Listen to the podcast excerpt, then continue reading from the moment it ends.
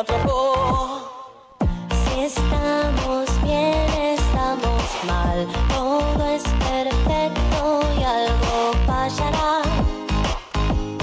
No funcionará, ya lo sé, pero igual está creciendo y no lo puedo parar. Ya lo sabía, te has convertido en parte de mi vida, brindándome todo lo que quería. Bien, cuarenta y un minutos pasan de la hora once en todo el territorio nacional, veintiséis grados la temperatura, cielo despejado a estas horas de la mañana. Ya nos vamos a meter en nuestra última comunicación, haciendo referencia a la noticia de impacto que se ha trazado en esta semana tras la renuncia el pasado sábado del exministro de Economía, Martín Guzmán. Han pasado cerca de treinta horas que la Argentina no tuvo un ministro de Economía designado hasta que se conoció uh, el nombre de Silvina Batakis al frente del Ministerio de Hacienda.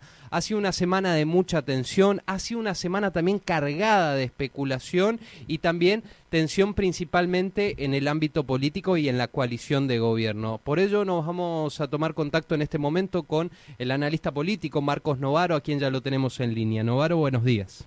Buen día, ¿qué tal? ¿Cómo están ustedes? Muy bien. Bueno, Marcos, ¿cómo, cómo viste esta semana principalmente a la coalición de gobierno, si es que lo podemos considerar todavía como una coalición? Sí, no, no, no han funcionado demasiado bien, digamos, ¿no? Como, como una, bueno, es, un, es una alianza entre distintas facciones del peronismo, digamos, ¿no? Este, y nunca ha estado muy claro este, cuáles son los mecanismos de, para tomar decisiones, para resolver los conflictos internos, digamos, y eso, eso se ha agravado por los muy malos resultados de la gestión.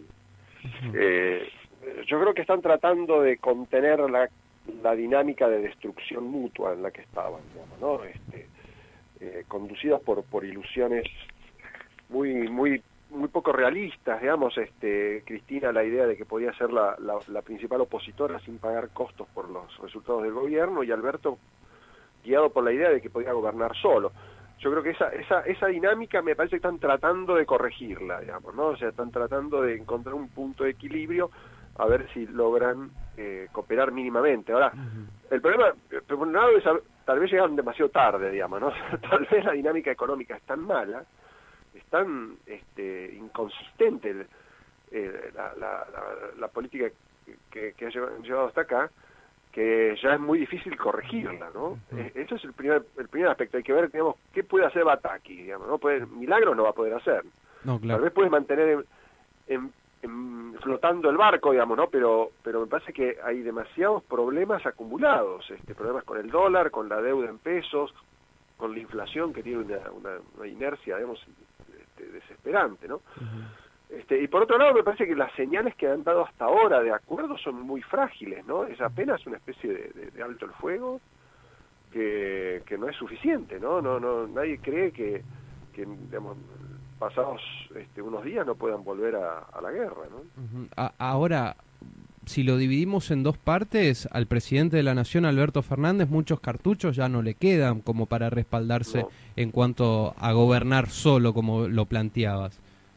No, no, no, claro. Yo, a ver, están los que los, los albertistas o, o, la, o la gente que, que detesta a Cristina, que esperaba que él se rebelara, ¿no? Uh-huh. Decía, bueno, ojalá se independice, eche a los funcionarios de Cristina. Ahora, rodó la cabeza de Kulfas, rodó la cabeza sí, de, de, de Guzmán. Lado, ¿qué cabeza le queda? ¿La de él?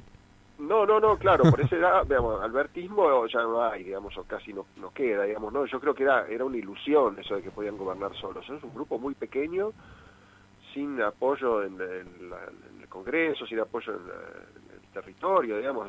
Este, la verdad es que lo único que tienen es algunos movimientos sociales, tipo el movimiento Evita, y algunos gremios que los apoyan desde lejos, digamos, ¿no? Eso, la verdad que con eso no se puede gobernar. Entonces yo creo que la, la ilusión del, del albertismo liberado de Cristina, eso lo hubieran intentado al comienzo del gobierno, digamos, ¿no? Tal vez en dos mil veinte, muy al comienzo, tal vez hubiera podido funcionar. Hoy es, eran completamente delirantes, y yo creo que la insistencia de Alberto de mantener a Guzmán fue un grave error, ¿no? Uh-huh. Este, ahora, hay que ver si puede convivir con Cristina, porque la verdad que... este Cristina se lo pone muy difícil, ¿no? Este, ella, ella por ahora ha dejado de tirar cascotazos, pero yo no, no veo que eso alcance para garantizar que este, que mínimamente la economía se tranquilice, ¿no? Este supuesto consenso, entre comillas, vamos a ponerlos a la hora de designar a Sil- Silvina Batakis, ¿puede sí. traer algo de calma, digamos, en los inversores, en los mercados?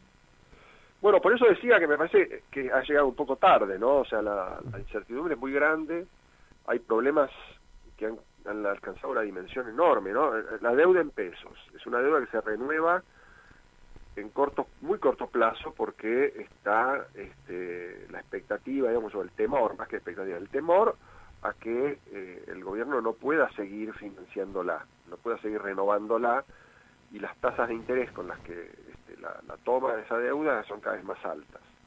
Se ha ido generando una bola de nieve y habrá a fin de mes, o sea, dentro de muy pocos días, a fin de mes va, va a haber una prueba de fuego para ver si puede renovar eh, la deuda que se vence.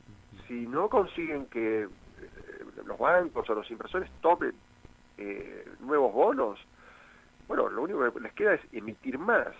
Este, y aun cuando no lo hagan, y aun cuando renueven por lo menos parte de esa deuda, eh, la bola sigue creciendo, ¿no? Entonces, es, eh, digamos, es, es muy difícil decir, bueno, qué es lo que tienen que hacer. Este, hay, hay, hay quienes piensan, bueno, que tienen que dar un... La única salida ya es una devaluación más brusca, ¿no? Uh-huh. Para una devaluación más brusca va a acelerar la inflación. Entonces, este, ¿cómo la contienen después? Pueden, pueden digamos... Cristina ya devaluó eh, por sorpresa en una ocasión, fue este, a principios de dos mil catorce, pero en ese momento todavía tenía reservas y la, la inflación era alrededor del veinte a veinticinco por ciento, digamos, ¿no? Hoy es cerca del cien por ciento y no tienen reservas, digamos, ¿no? Entonces, la verdad, como aun cuando tra traten de salir por el lado de la devaluación, entonces licúan la deuda y licúan los salarios, el gasto público baja simplemente por por, la, por esa misma licuación. Bueno, de todos modos, este, no, no sé si eso no no eso digamos, no, es, no es que van a frenar esa dinámica, tal vez tienen en vez de cien por ciento de inflación, al día siguiente tienen ciento cincuenta, ¿no? Eh, ¿se ¿Están dadas, crees, las condiciones, digamos, como para una hiper? Porque se escuchó, se planteó esto en los medios nacionales en estos últimos días. Sí, sí, claro, se está discutiendo a ver hasta dónde llega la crisis, digamos, ¿no? Yo, uh-huh. Lo que pasa es que hiperinflación eh, es, es, es una palabra que es bastante equívoca, ¿no? ¿Qué quiere decir? Eh, ¿Cuál es el límite entre la inflación alta y Ajá. la hiperinflación?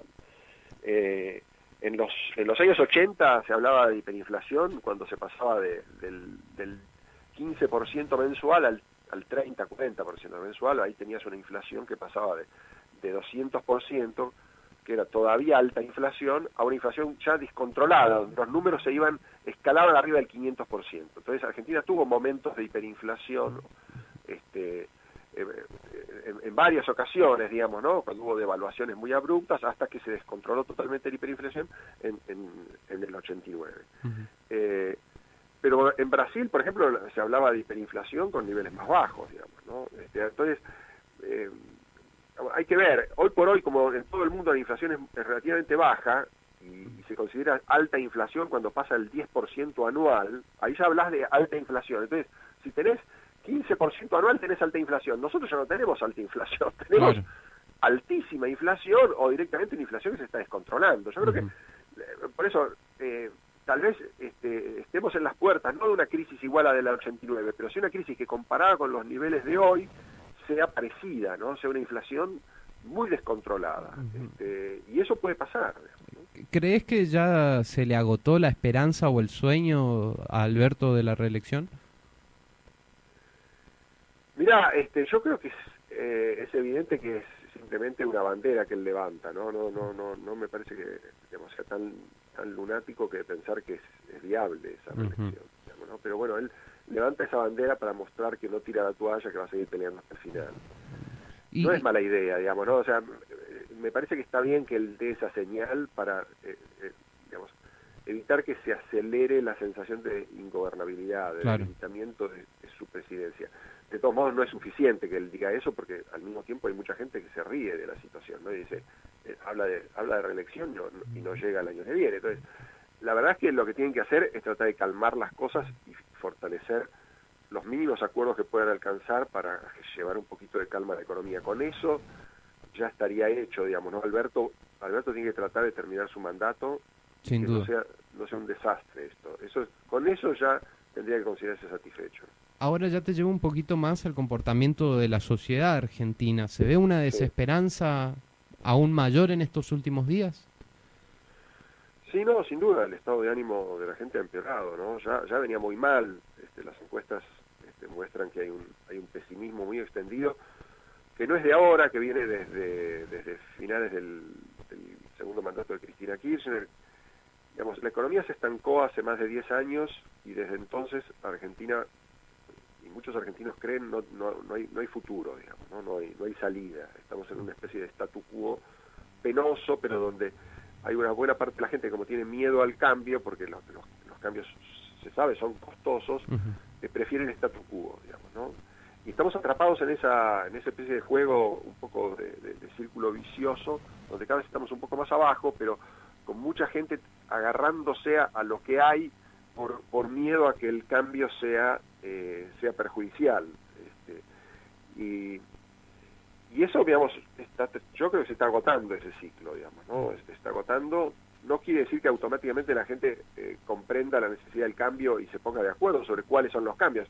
Ahí hace falta que aparezca una alternativa política, digamos, ¿no? Algo que, que sea bastante más potente eh, en términos de formación de consensos a favor del cambio de lo que fue Macri. Que Macri, la verdad, Macri, a ver, ¿qué hizo Macri? Macri pensó que la gente ya quería cambiar, que además el cambio no era costoso, porque implicaba simplemente corregir las cosas que Cristina había hecho mal, uh-huh. pero que con, con un poco de deuda eso se arreglaba, digamos. Deuda y tiempo iban a hacer que las cosas sali- eh, empezaran a funcionar mejor. Así terminó bueno, también.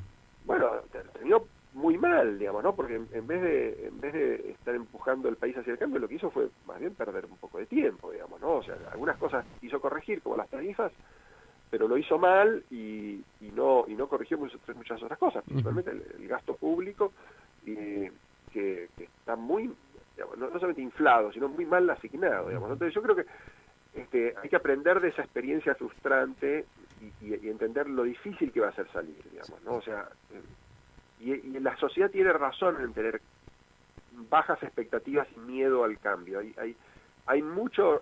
mucha desesperanza y mucho enojo con la situación actual, pero también hay miedo al cambio y hay que entender por qué. Tiene uh-huh. su lógica eso. Sin ninguna duda. ¿Y, y crees que esto lo está sabiendo leer la oposición? Mirá, yo creo que hay un poco más de realismo en la oposición, digamos, ¿no? Por lo menos esa, esas ideas así de, bueno, este, terminamos con este gobierno y todo va a salir bien. Eh, digamos, no, no, no, me parece que no están... Eh, digamos, no, no son las que predominan, ¿no? Este, hay un discurso bastante más realista, de que va a hacer falta hacer muchos sacrificios, que no hay que vender buzones, porque después eso genera expectativas que no puedes cumplir. Claro.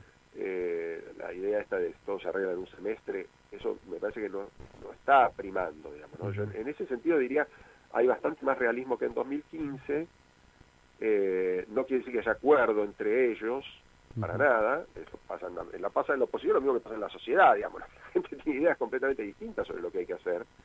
Eh, Por lo menos, digamos, entienden que no tienen que vender buzones, digamos, ¿no? Claro. Este, eso me parece que es una ventaja.